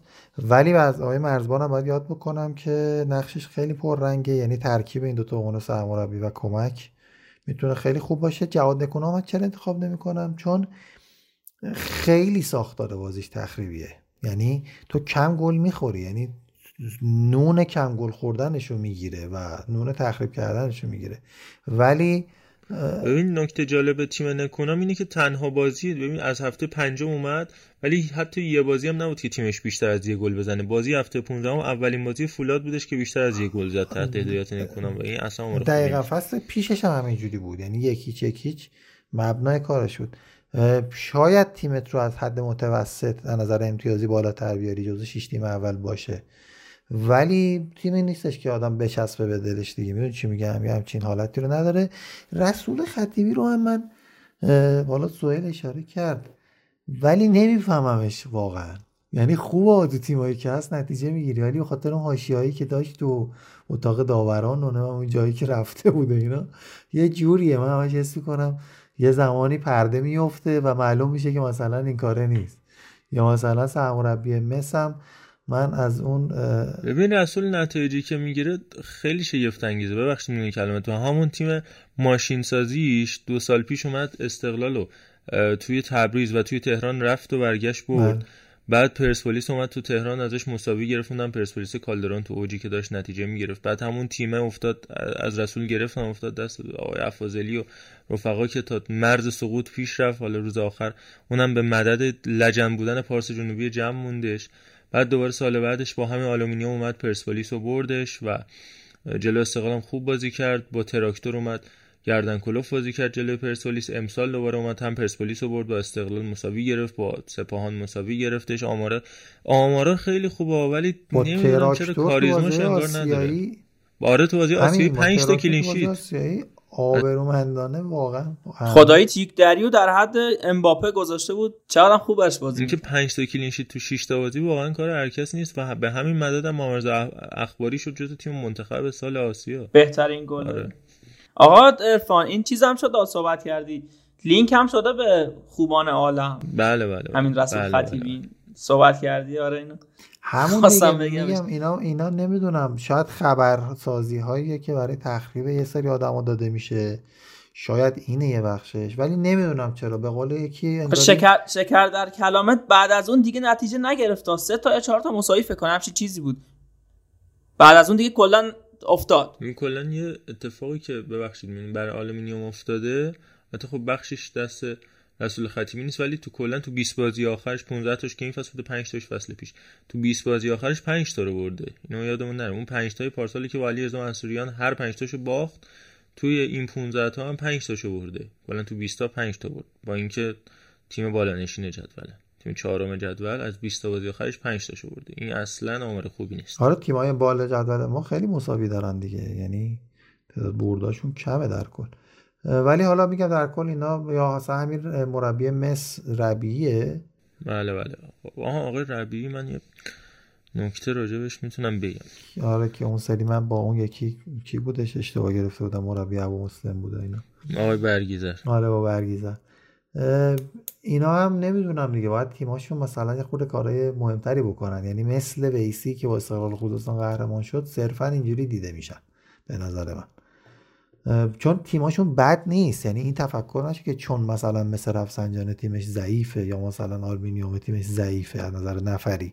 اتفاقا با شرایطی که پیش اومده به نظرم یه تعدیلی اتفاق افتاده که اینا نفرات خوبی رو دارن و اونجوری هم نیست که مثلا بگیم با بدون هیچکی اومده. با همین مهدی کیانی رو که من خیلی خودم خوشم میاد از سبک بازیش خریده یک سال و نیم پیش گرفتی که فکر می‌کنم مثل رفسنجان، یا همین آذرباد آذرباد بازیکن نیم فصل قبل یه سال پیش یه سال نه نیم فصل قبلش آره آره میشه یه سال وقتی هم میگم نیم فصل قبل بعد چیز این آذرباد بازیش خوبه، یعنی تیم خوبی شده. حالا حتی قاضی رو هم گرفته بودن، یه خود کمکشون کرده بود، تیم ترکیبی از تجربه و جوونی بودن.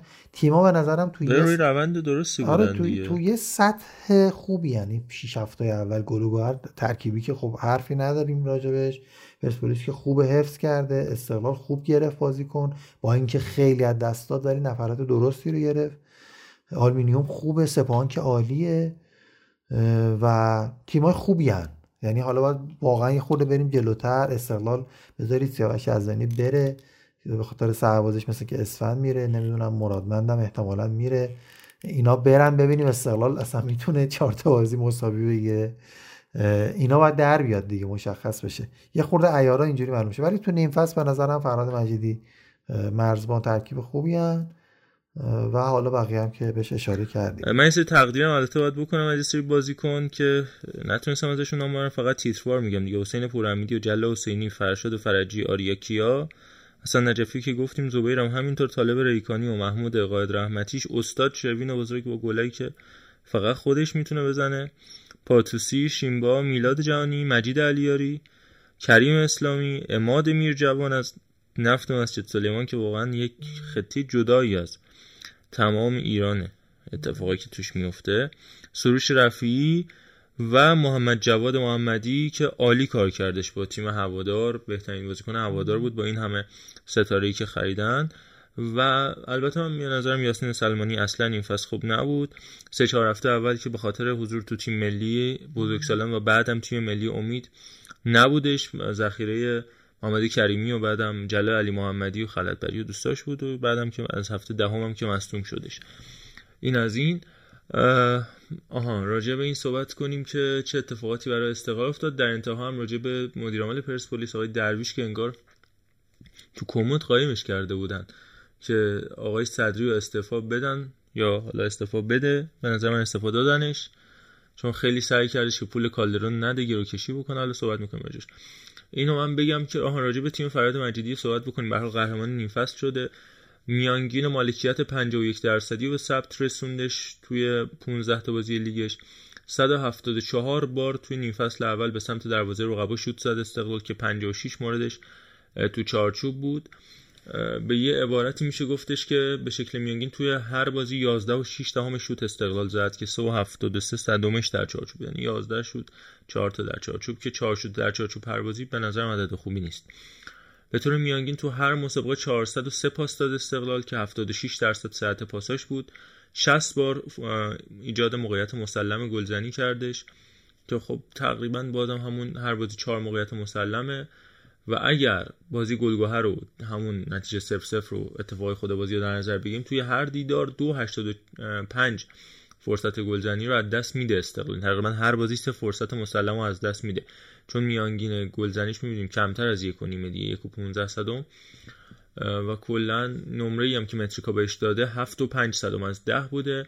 خب مهمترین نکته پنج گل خورده استقلاله که نباید از یاد ببریم و اینکه بیست و یک گلی که استقلالیا زدن بدون احتساب رأی کمیته انضباطی در مورد گلگاهر از ده بازیکن مختلف سرچشمه گرفته که حالا آمار چهار مورد از هفتای پنالتی‌های یامگا رو هم نباید از یاد ببریم که اگر تو همین پنالتی آدمای مختلفی بودن خب این عدد بیشتر هم میشد. دو تا پنالتی از دست رفته وریا جلوی هوادار و تراکتور رو هم از یاد نبریم و اینم یادمون نره که با این میانگین امتیازی که استقلال داشته سی و پنج امتیازی که گرفته همینو بره نیم فصل دوم میشه هفتاد امتیاز، بالاترین امتیاز تو تاریخ لیگ برتر شصت و هفت که تو لیگای نهم و یازدهم سپاهان داشته با هجده تا تیم، استقلال لیگ دوازدهم با هجده تا تیم و پرسپولیس هم لیگ نوزدهم و بیستم با شانزده تا تیم.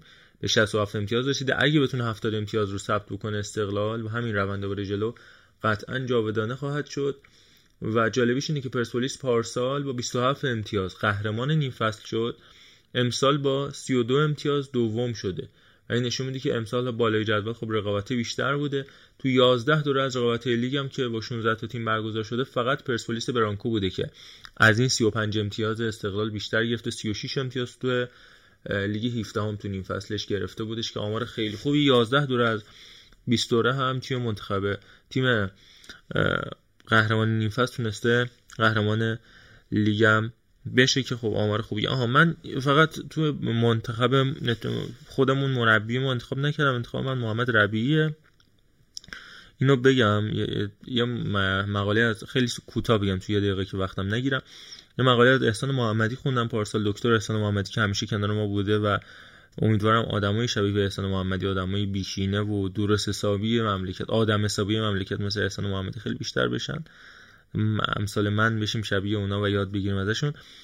به قول احسان محمدی میگفت اینجور آدما سه هیچ از آقازاده ها جلوان دیگه، به خاطر اینکه اگه این مسیر که محمد ربیعی طی کرده به اینجا برسه نگاه کنیم، واقعا اشک آدم در میاد. این که از کجا شروع کرده، از البدر بندر کنگو، شهرداری اردبیل تو دسته سه یازده دوازده سال پیش کارش شروع کرده، حالا به اینجا رسیده. شاید خیلی ندونن، فکر کنم محمد ربیعی به همین راحتی اومده حالا تیم سرمایه دار رو توی سی و نه سالگی، سی و هشت سالگی، حالا سی و هفت سالگی از لیگ یک، بعدم دو سال لیگ برتر بهش دادن، اما واقعا اینجوری نبوده. سال هشتاد مربیگری شروع کرد محمد ربیعی، یعنی بیست سال الان سرمربیه. از کرج، سایپا مهر کرج، همون بازی که کرار و جباری دعواشون میشه، اما محمد ربیعی لبه خط بود. همون سال نود و یک نود با شهرداری اردبیل، از همین آلومینیوم عراق، شهرداری بندرعباس، بعدم رفتش مثل رفسنجان، رکورد امتیاز تو لیگ یک، رکورد گلزنی تو لیگ یک، همش دست تیم محمد ربیعی با مثل رفسنجانی که اومد به لیگ برتر. و ابتدای فصل گذشته چقدر ضعیف کار کرد. به قول احسان محمدی داشت میگفت میگفتش که این جور مربی از پنج بازی باید بیست و پنج امتیاز بگیرن تا تحسین بشن، چون فوتبالیست بزرگی نبودن، چون مطرح نبودن، چون اسمشون قشنگ نیست، چون چهره جذابی ندارن. ولی خب واسه محمد ربیعی واقعا باید تقدیر انجام بشه، کسی که اولین صفحه آنالیز فوتبال ایران توی دنیای فوتبال و سال هشتاد و یک مینوشت در کنار سعید الهویی و فرزاد حبیب اللهی که الان ببینیم اون مثلث کجا. سعید الهویی الان با امیر قلنویی داره سالها کار میکنه، فرزاد حبیب اللهی که آنالیزور پرسپولیس بود تا بحرین با ببخشید تا عمان با برانکو رفته، الانم به هر حال آنالیزور برانکو. سه مسیر مختلف دیگه، از الهویی تا ربیعی و فرزاد حبیب اللهی، هر کدوم برای خودشون از اون دنیای فوتباله به کجاها رسیدن و به نظرم خب بهترینشون های محمد ربیعی از حال رفتار لب خطش تا دیگه مسائلی که راجبش صحبت کردیم و نشون داده دیگه که میتونه و کارشو بلده. وزیر آخرین پستش تو اینستاگرام یه شعری نوشته بود که دنیا همه هیچ است و اهل دنیا همه هیچ، عشق است و محبت است و باقی همه هیچ.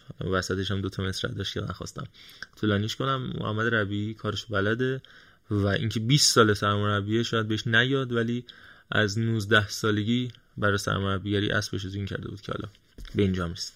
ببخشید زیاد صحبت کردم بچه، اگه نکته‌ای دارید بگید، چه راجع به استقلال چه محمد ربیعی، و بعد راجع به رضا درویش هم یه دقایقی صحبت بکنیم. آره راجع به استقلال میام. حالا به عنوان استقلالی وقتی میبینی کسی که کلی باش خاطره داری و خیلی دوستش داشتی تو رأس کار قرار میگیره و خیلی باهوش عمل کرد واقعا فراد مجیدی، یعنی استقلال در حال حاضر در قامت یه قهرمان نیست واقعا، یعنی شبیه یه قهرمان بازی نمیکنه، اما خب نتایج خوبی گرفته، اما باهوش عمل کرد با علیرضا. اینکه دید آقا مشکلات این تیم خیلی زیاده، پس باید تقسیم بندیش کنم و اولویت رو بذارم رو اون ضعفایی کار کنم که بتونم باهاش امتیاز بگیرم، چیزی که تو لیگ ایران خیلی مهمه، گل نخوری و تو بدترین شرایط هم با یک اتفاق کارو در بیاری. واقعا فراد مجیدی عملکردش خیلی خوب بود و دل و جرأتی که داشت به بازی دادن به چند تا جوون و اعتماد به یک سریا، واقعا عملکرد خیلی خوبی داشت. اما خب یه نکته خیلی جالبی و عرفان گفت که آقا مرادمند برسی و یزدانی بره که اگرم نتونن کاری کنن اسفند بعد برن. مرادان بهمن بعد بره، سیاوش اسفند میتونه کار کنه. حالا ماردمندو که واقعا آقاسی به راحتی میتونه چشو پر کنه، ولی خب سیاوش نبودش قطعا به تیم ضربه میزنه و اونجا عیار خودش نشون میده. ولی مهمترین چیزی که صاحب بهش فکر کنه اینه که وقتی نیم فصل دوم شروع بشه، پنج بازی ابتداییش نمیدونم برنامه‌اش نمیاد، اما اگه مثل همون نیم فصل اول باشه از دو تا مدعی دیگه خیلی آسان‌تره. با هوادار بازی داره، با نساجی بازی داره، با تراکتور بازی داره، فجر و یه دونه ذباحن. کاری که دقیقاً تو این فصل اول کرده، اگه بتونه تو این فصل دوم بکنه میتونه بارش رو ببنده، چون احتمالاً سپاهان و پرسپولیس مثلا این فصل اول این تایم‌ها امتیاز از دست میدن. و تیم تیم خوبیه، ولی خب هنوز دل قرص نیستیه. میدونی چی میگم؟ این نکته بود که راجع به تیم می‌خواستم بگم و همین دیگه. خیلی عالی سهیل. اما راجب اگر که نکته راجب این دوتا نکته پروندمون نداری، بری راجب رضا درویش به نظرم صحبت بکنیم. کسی که داشت تایپا رو مینداخت، نظر من موفق نشد. حالا به هر دلیل دوستاش اومدن، آقای سراجی، آقای محسن جعفری زحمت کشیدن تیم بزرگ سایپا رو که همین الانش هم همین امیرحسین حسین زاده که دیگه شاید آخرین بازموندهیه سایپایی های فوق‌العاده لیگ باشه، زحمت کشیدن سایپا رو انداختن. آقای رضا درویش هم از وامداران همون سلسله است به نظر من که حالا آخرین درگیریاش با علی دایی رو یادمون نرفته دیگه. اون کنفرانس معروفه، بریم تیکش رو بشنویم. اگه ما رو نمیخوای نخوا پول این بچه ها رو بده رو بشنویم. بله، و در نهایت هم منجر شده این درگیری که علی دایی با آقای درویش داشت که هنوزم که هنوز تیم بهش نه. اتفاقا پیروز رفتیم یه کافی شاپی که مال آقای دایی بودش که یهو دیدم خودش اومد اونجا نشست و دیگه نرسیده شروع کرد. آره دیگه همون که خودتون میدونید. خیلی خوب، از رضا درویش بگو برامون این انتخابه تا چه حد باهاش موافقی و فکر میکنی خوشبین باشی بهش یا نه؟ خب من اگه بخوام در مورد این مسئله صحبت کنم، به نظر من مسبب اصلی این ماجرا آقای وزیره که آقای سجادی فکر میکنم اسمشون باشه، که روز اول با یه سری شعارهای عدالت و برای این چرت و پرتا اومد بهش رای اعتماد دادن. بعد دو روز نگذشته میاد میگه که حالا پرسپولیس یه سالم قهرمان نشه چیزی نمیشه. به نظرم خب شاید اصلا این تیم تواناییشو داشت، شما بهتر نیست کاری نکنی که این تیم قهرمان نشه؟ خب بذار تلاششو بکنه. میای این حرفا رو میزنی، دوباره به سماربی تیم حمله میکنه. من اینا رو واقعا بودار حس میکنم. اینا همین جو... چرا باید یه وزیر بیارین حرفا رو؟ یعنی چی یه سال قهرمان نشم چیزی نمیشه؟ شما جواب مثلا چهل پنجاه میلیون نفر چجوری میخوای بدی اگه قهرمان نشد؟ حالا اگه بر اساس شایستگی اینا باشه که کاری نداریم. ولی در مورد آقای اسمش چی بود درویش، من نمیدونم اصلا ایشون به چه دلیلی، حالا بجز لابی و اینا، به چه کارنامه‌ای گزینه سفت و سخت آقای وزیر شده که به قول خودت بذاره توی آب نمک بخوابونه که صدری بره سری اینو بیاره. آخ چیکار کردی تو؟ کدوم استعدادو معرفی کردی؟ حالا اگه بازیکن توی تیم بازیکن ساز سایپا هم بوده، خودش به سبب مربیایی که داشته اومده. والله ایشون تیمو که الان از آخر چهارم دیگه، دسترنج ایشونه در سالهای گذشته تو لیگ یک. و در مورد آقای درویش واقعا من امیدی ندارم. امروز برگشته گفته که نه دیروز، امروز اول گفته که من با سه تا بازیکن تاپ پلیر چیز کردم، اوکی کردم. بابا اصلا بذار بیای، من میترسم تاپ پلیر منظورش سردمون سایپا اینا، حسین ماهینی و اینا رو میخواد برداره بیاره. والا چجوری میشه با سه تا تاپ پلیر اوکی کرده باشی؟ مذاکره هم نه اوکی. بعد از طرف دیگه قرار پست‌ها رو عوض کنه، به چه دلیل من نمیدونم واقعا. این یه سری پست‌های توی باشگاه هست که معاون اقتصادی و این چیزا که به نظرم جاهای حساسی هم هستن دیگه. پرسپولیس بحث منابع مالیش واقعا سوژه است همینجوری. حالا اینا رو هم بخواد بیاره این پولا، به نظرم بوی یه انصاری فرد دوم میاد. ان که من اشتباه کنم ان. و در مورد همه این جنبندیش هم بکنم، امروز آقای دادکان صحبت کرده بود که اگه میخوای مدیر عامل پرسپولیس، یعنی بهم گفتن که یه عزیزی بهش گفته اگه میخوای مدیر عامل پرسپولیس بشی باید بیای با وزیر جلسه کنی و این داستانا یه سری شرایط داره. ما همین کارو برای باشگاه استقلال کردیم که آقای آجلو اومدن. حالا آقای دادکان این من نقل قولیه، واقعا نمیدونم که ایشون به نظرم آدم دروغگویی هم نیست با توجه به سابقش. و آقای ذوالفقار اصلا واقعا خنده‌داره، گفته که حالا بماند خودش میگفت من نمیام توی هیئت مدیره کار دارم فلانم، ولی اومده میگه که من نمیدونم به عنوان رئیس هیئت مدیره نمیدونم چجوری پول بیارم باشگاه. بعد ما انتظار داریم پرسپولیس بیاد توی نقل و انتقالات کار کنه. هنوز بنده خدا بازیکنای نیم فصل اولش نمیتونه استفاده کنه. سه تا به نظر من هواداره پرسپولیس سه تا میگم سه تا خواسته هوادارهای پرسپولیس باید از این آقای درویش داشته باشه. یکی اینکه با بازیکنای همین الان به نظرم طلب پولاشونو بده، طلباشونو بده، یه ذره شارژ مالی بشن. دو، طلبای بازیکنای قبلی مثل اوساگونا که حالا سازمان لیگ قرار بوده بده هنوز نداده، نمیدونم چرا نود و شش هزار برای سازمان لیگ که همیشه میگم بیاین بگیرید، چرا خودتون پرداختش نمی‌کنید؟ اینا رو باید صاف کنن، چون که نباید پنجره‌ای دوباره برای نیم فصل دوم داشته باشیم که بسته باشه. و سومیش هم خرید بازیکنایی که کادر فنی میخواد. مثلا پیمان بابایی گفته که حالا آقای یحیی امروز فکر کنم اوکی داده که من یک دوستی دارم که حالا به باشگاه نزدیکی گفت که صحبت شده که رضاییان و بابایی صد درصدی توی لیستش هستن و قراره تا آخر هفته لیست به آقای درویش انتقال داده بشه. گفتن که بابایی به خاطر مدیر برنامهش ظاهرا قرار نیست بیاد، چون که یه طلبی یه پولی میخواد این وسط و یه سری حالا داستانا هست که یه برای باشگاهی مثل پرسپولیس و اصلا این چیزا به نظرم زشته، باید کاراشو بکنن اون چیزی که مربی میخواد بیاد، چون که گفته اولویت اول من همینه. بعد اولویت سوم شروین بزرگه. خب من اینو کجا بذارم واقعا؟ کجای دلم بذارم آقای حکیمی؟ اون اون اون وای چرا نمیذارن رو پلی کن بریم بخوابیم دیگه، شب بخیر. حرفی ندارم واقعا، واقعا حرفی ندارم.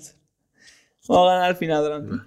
ضمناً تبلیغات املاک آرکا کنار زمین هم به نظرم سوال برانگیزه یه مقداری برای دوستانی که اهل تحقیق هستن. مسئله آرکا ایرانیان و صحبتی غیر رسول پناه و بعدم تبلیغ املاک آرکا بغل زمین جای تفحص داره. خیلی ممنون، نکته دیگه ای نداره. مرزا یه سوالی من ذهنمو درگیر کرده، شاید جوابش پیش تو باشه. چه سوالی؟ اونی که صدری بود و ادعا داشت که میتونه پول تزریق کنه برای دادن یه طلب، دست گذاشت تو صندوق توسعه ملی.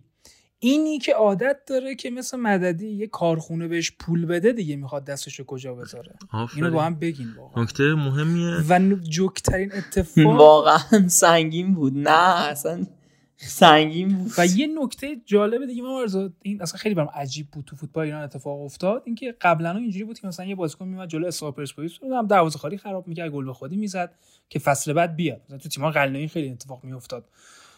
ما تو بعد مدیریتی این اتفاق خدا رو شکر افتاد و خیلی لذت بردیم که آقای نصیرزاده عزیز بعد اون برنامه طلایی فوتبال برترش که عملاً شیلنگو گرفته بود رو استقلال و فقط داشت با معاون حقوقی استقلال بحث میکرد و من نمیدونم فقط رنگ و بوی این داشت که با یعنی با سه امتیاز استقلال مشکل داشت، میاد و پست میگیره توی هیئت مدیره رقیب این تیم.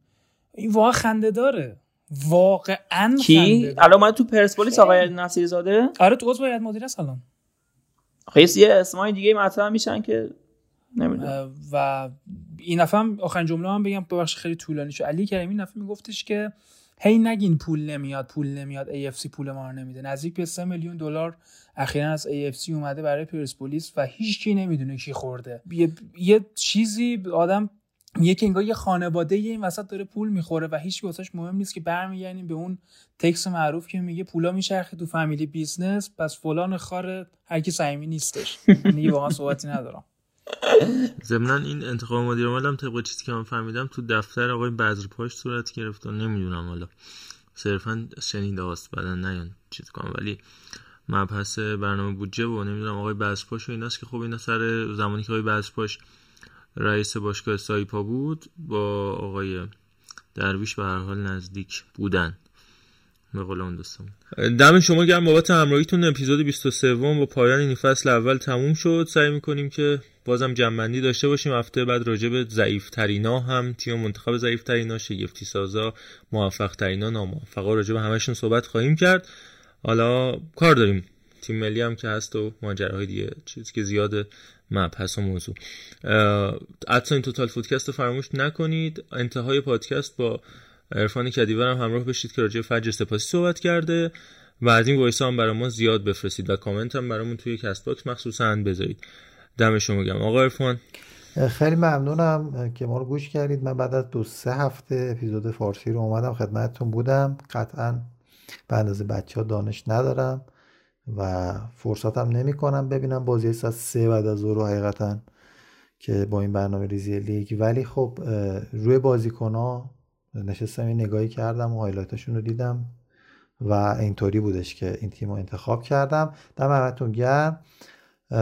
ان شاءالله که موفق و مؤید بشید. شبتون عشقی عزیز دلی. آقا سویل، خیلی خوشحال شدم که این هفته هم صحبت کردیم. من یکی از وایبای مثبتی به نظرم، حالا کلمه خوبش وایب مثبت به نظرم جوابه که وقتی حالا صحبت می‌کنیم آقا عرفان باشه، به نظرم خیلی شکست نفسی میکنن. ان شاءالله که هفته بعدی هم باشن دیگه. بیشتر از این موضوع هم بقیه هم نشیم. شبتون بخیر، خداحافظ. آقا دم همه گرم. من باز هم عذرخواهی میکنم اگه نویزی صدای گربه چیز بود، واقعا شرمنده‌تون، هم ببخشید ببخشید.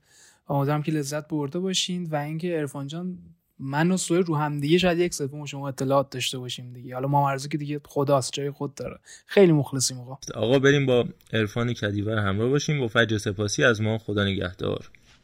سلام، طبق روال امیدوارم که ایام به کامتون باشه.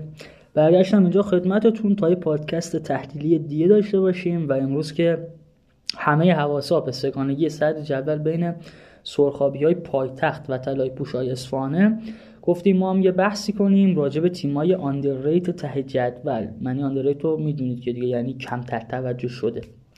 البته نه اونقدرم پایین که پدیده برسیم، ولی همون هول و هوش، یعنی تیم فجر شهید سپاسی شیراز. اما برای اینکه حرفمون حوصله سربر نباشه و نخوایم فقط ویکی‌پدیا وار صحبت کنیم، اول یه سر میزنیم به آمار این فصل و فصل قبل تیم و بعدش هم راجع به شرایط تیم و اینطور مسائل صحبت میکنیم تا جایی که وقت باشه. امسال تیم فجر با مربیگری آقای معدنچی، آقای مرساد مدرچی که معرف حضورتون هستن، و سرمربیگری آقای علی اصغر کرانتری، کلن از سیزده تا بازی یازده امتیاز فقط تونسته کسب بکنه و آمارشون کلن یه جوری سینوسیوار بوده و بیشتر رو روند باخت و مساوی بودن، بجز سه هفته طلایی که این تیم داشتن که توی مسجد سلیمان نفت رو بردن، بعد توی اومدن توی حافظیه با اون شرایط تو روز بارونی دقیقه نود و دو از استقلالی مساوی گرفتن و بعدش هم تونستن پیکان رو ببرن.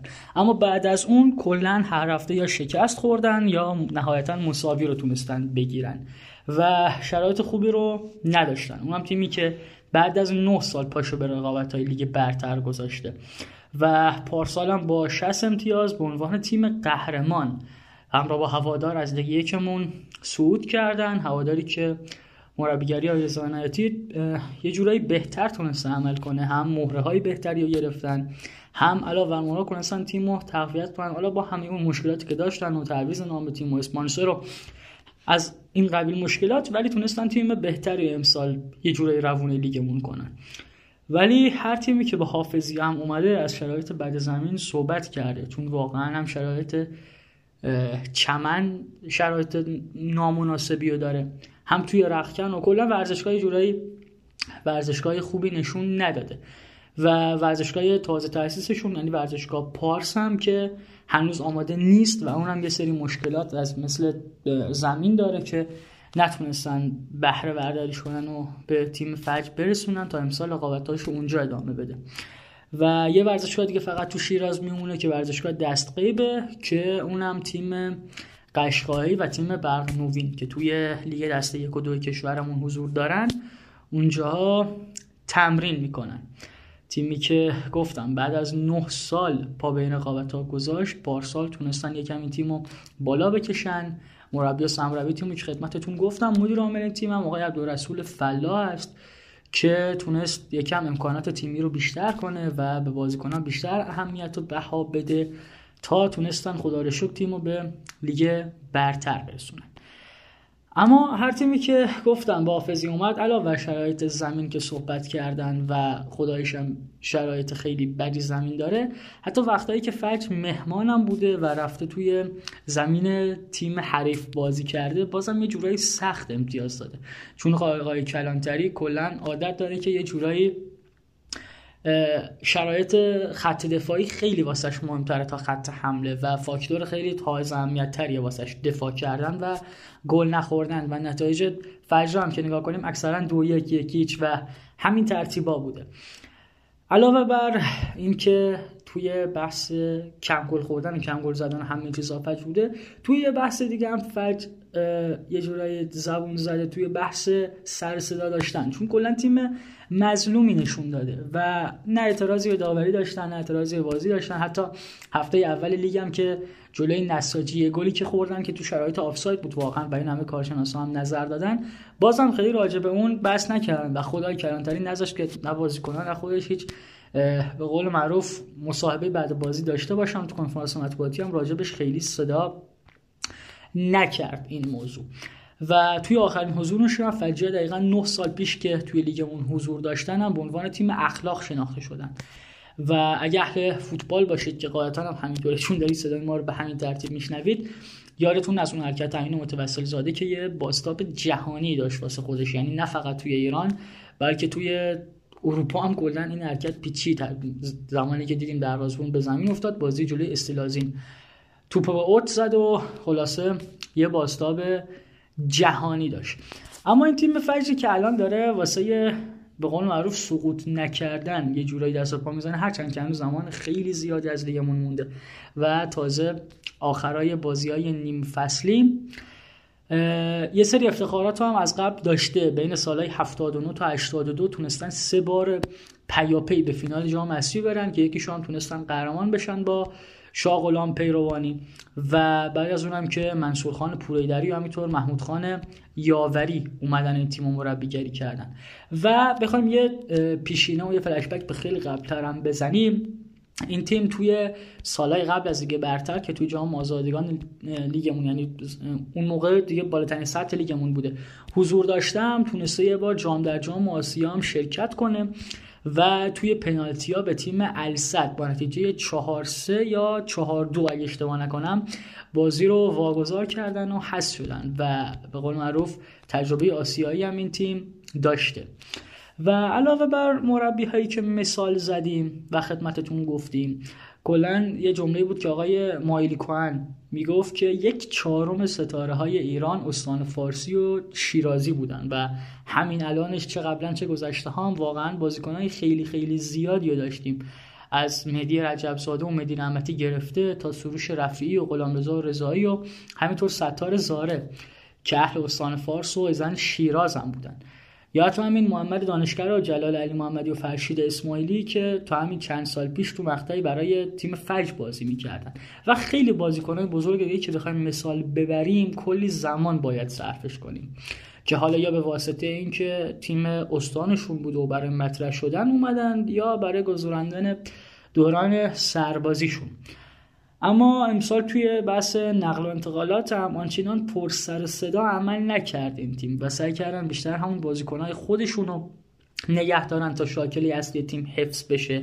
بازیکنهایی مثل کاپیتانشون حمید نعمتی و میلاد احمدی و سعید زاره یا رضا آقابابایی. البته در کنارش هم یکی دو تا خرید داشتن، مثلا عرفان معصومی و حسین مروان از پدیده گرفتن که شرایط خوبی هم اصلا نداره، و احمدرضا زنده‌رو گلگاهر و عطابک زایرو هم از تیم سقوط کننده ماشینسازی تبریز تونستن بگیرن. و بعدش هم که چند هفته که از لیگ گذشته بود، آریا برزگر جوون رو به صورت قرضی از پرسپولیس تهران گرفتن. و همین آخر هم اشاره کنم که پارسال هم مثل همین امسال تیم بی درد سر بود کلا و آنچنان درسته توی رقابت تنگاتنگی با هوادار و بادران و ملوان و بقیه تیم‌ها تو لیگ یک داشت، اما تونست تو هفته آخر گلگاهر ریحان با نتیجه سه بر هیچ ببره توی حافظیه و جشن قهرمانیشون هم همونجا بگیرن با حضور آقای سردار حاجی زاده و مدیر کل جوانان ورزش استان فارس و استاندارشون آقای عنایت الله رحیمی. بله، تونستن جشن بگیرن و به لیگ برتر صعود کنن با شصت امتیاز. و یادمون نمیره چه اشکایی میریخت آقای علی‌اصغر کلانتری که مربی فجر بود و نیم فصل تیمو از آقای داوود مهابادی تحویل گرفته بود و تونستن تیمو به لیگ برتر برسونن و امیدواریم که بتونن شرایطشون رو بهتر کنن. و همین دیگه، این کل میشه گفت مباحثی بود که نسبت به تیم فجر امسال داشتن و تونستن که با این شرایط فعلا خودشون رو تو رتبه سیزدهم لیگ نگه دارن. حالا باید بذاریم و ببینیم که چی برای این تیم پیش بیاد، میتونن وضعیتشون رو بهتر کنن و ورزشگاهشون کی آماده میشه و اینکه این تیم اینقدر داره فاکتورهای دفاعی رو خوب جلوه میده و کم گل میخوره، میتونم یکم خط حملهشو تقویت کنه و با اون شرایط بدی که زمین چمنشون داره میتونن آیا برگردن به لیگ و خودشونو بالا بکشونن یا نه. به هر حال امیدوارم که لذت برده باشید و اطلاعات آماری خوبی رو به دست آورده باشید. ممنونم که صدامو گوش کردید. خدا نگهدارتون.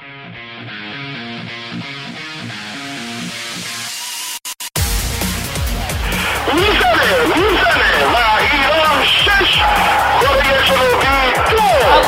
اکبر، الله اکبر، خالد عزیزی توی دروازه، توی اشتباه حرکت کوچا نجات، فرصت برای کوچا نجات، توی دروازه، توی دروازه، گل برای ایران. دست از شدن نداره، میزنه ضربه رو میگیره بیرون بند، آفرین بیرون بند.